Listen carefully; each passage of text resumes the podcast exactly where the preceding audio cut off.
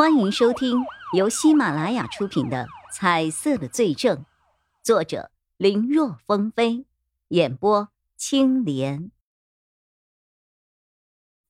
叶雨辉担心高依依会做出什么过激的行为，失去亲人的痛苦，他太清楚了。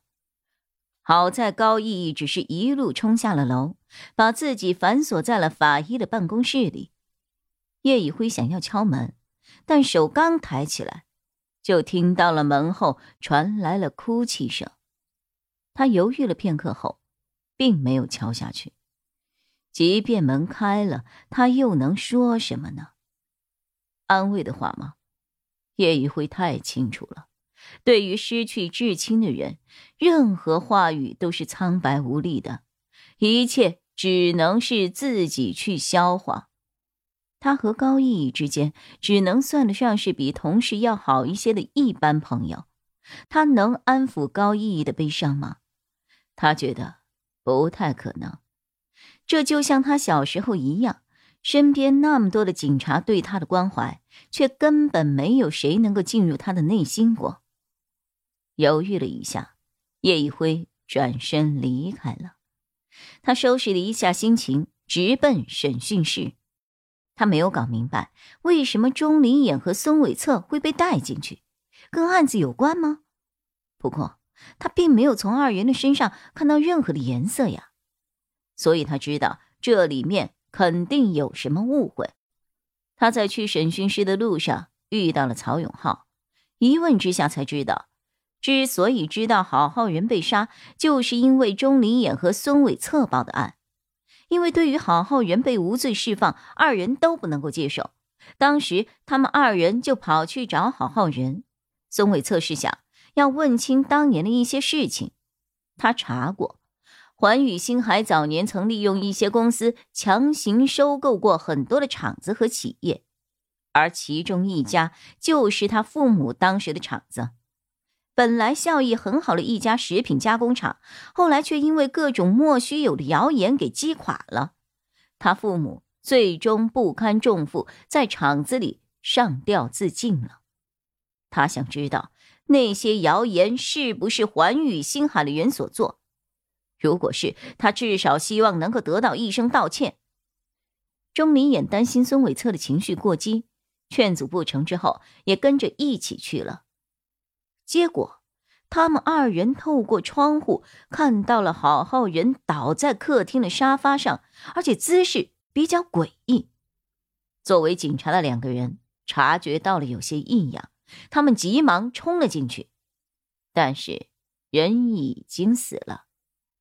现在警方把他们二人带了审讯室，是因为他们曾经出现在了现场，而且他们还有一定的作案动机。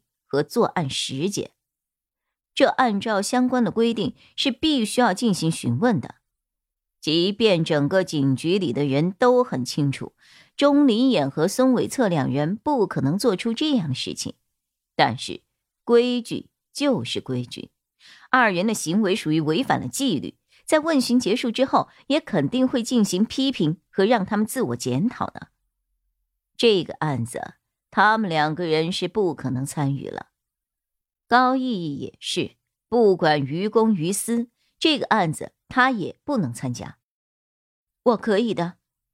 曹永浩正和叶玉辉说这话，冷不丁身后传来了一个坚定的声音。两人循声望去，就看见高逸逸不知道什么时候站在了不远处。不过听语气，至少最后那句话。高毅毅是听见了，曹队，队里的法医你也很清楚，除了我之外，就只有两个副手。论经验，他们远不如我。我要是不参与的话，谁来进行尸检呢？你放心，工作的时候我是不会夹杂任何的私人感情的。高毅毅这么说，可看他说完后用力抿嘴的样子。就知道他此刻内心是多么的痛苦和煎熬了。意义啊，你不用勉强自己，没有必要的，我也不会答应。曹永浩走到了高逸逸的身旁。我已经联系市里了，他们会派人来帮忙的。你的话这段日子就先休息几天，回去看看你的母亲。我想，她现在可能更需要你啊。提到了母亲二字，高毅毅原本还想坚持的话，现在彻底没有这样的心情了。对呀，他怎么把自己的母亲给忘了呢？他伤心，难道母亲就不伤心了吗？他竟然连这么简单的事情都没有想到。看来他远没有做到心中想的那种波澜不惊啊！这案子他的确参与不了。谢谢曹队。留下这句话后，高逸逸就转身离开了。不过，临走前，他深深的看了一眼叶一辉，叶一辉也一直看着高逸逸，所以二人四目相对，都发现了彼此目光中透着莫名的复杂。高逸逸在想什么？叶一辉不知道，但叶一辉的复杂目光是因为高逸逸身上的颜色。有颜色的好好人已经死了，那高逸逸和他母亲身上的颜色，到底意味着什么呢？是不是也会给他们二人带来危险呢？别愣着了！曹永浩的声音打断了叶宇辉的思绪。网上又出现了招罪者的视频，好好人被无罪释放，这才没两天就死了。哈，现在舆论都快要炸锅了，我们必须要赶紧抓到招罪者，再把好好人的案子彻查一遍，否则被一些别有用心的媒体所利用的话，对我们警察队伍而言，会是一个不小的抹黑和打击啊！说话间，二人已经来到了招罪者专案组办公室。曹队，我们找到了。刚一进屋，就有一个警员兴冲冲的跑过来汇报着。曹永浩一看报告，刚才还冷峻的脸上浮现出了一丝笑容。好，抓！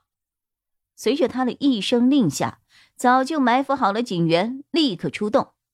不到三分钟，一线就传来了汇报，说是人已经抓住了。这速度之快！叶一辉都没有明白发生了什么。本集播讲完毕，感谢收听，更多精彩内容，请在喜马拉雅搜索“青莲嘚不嘚”。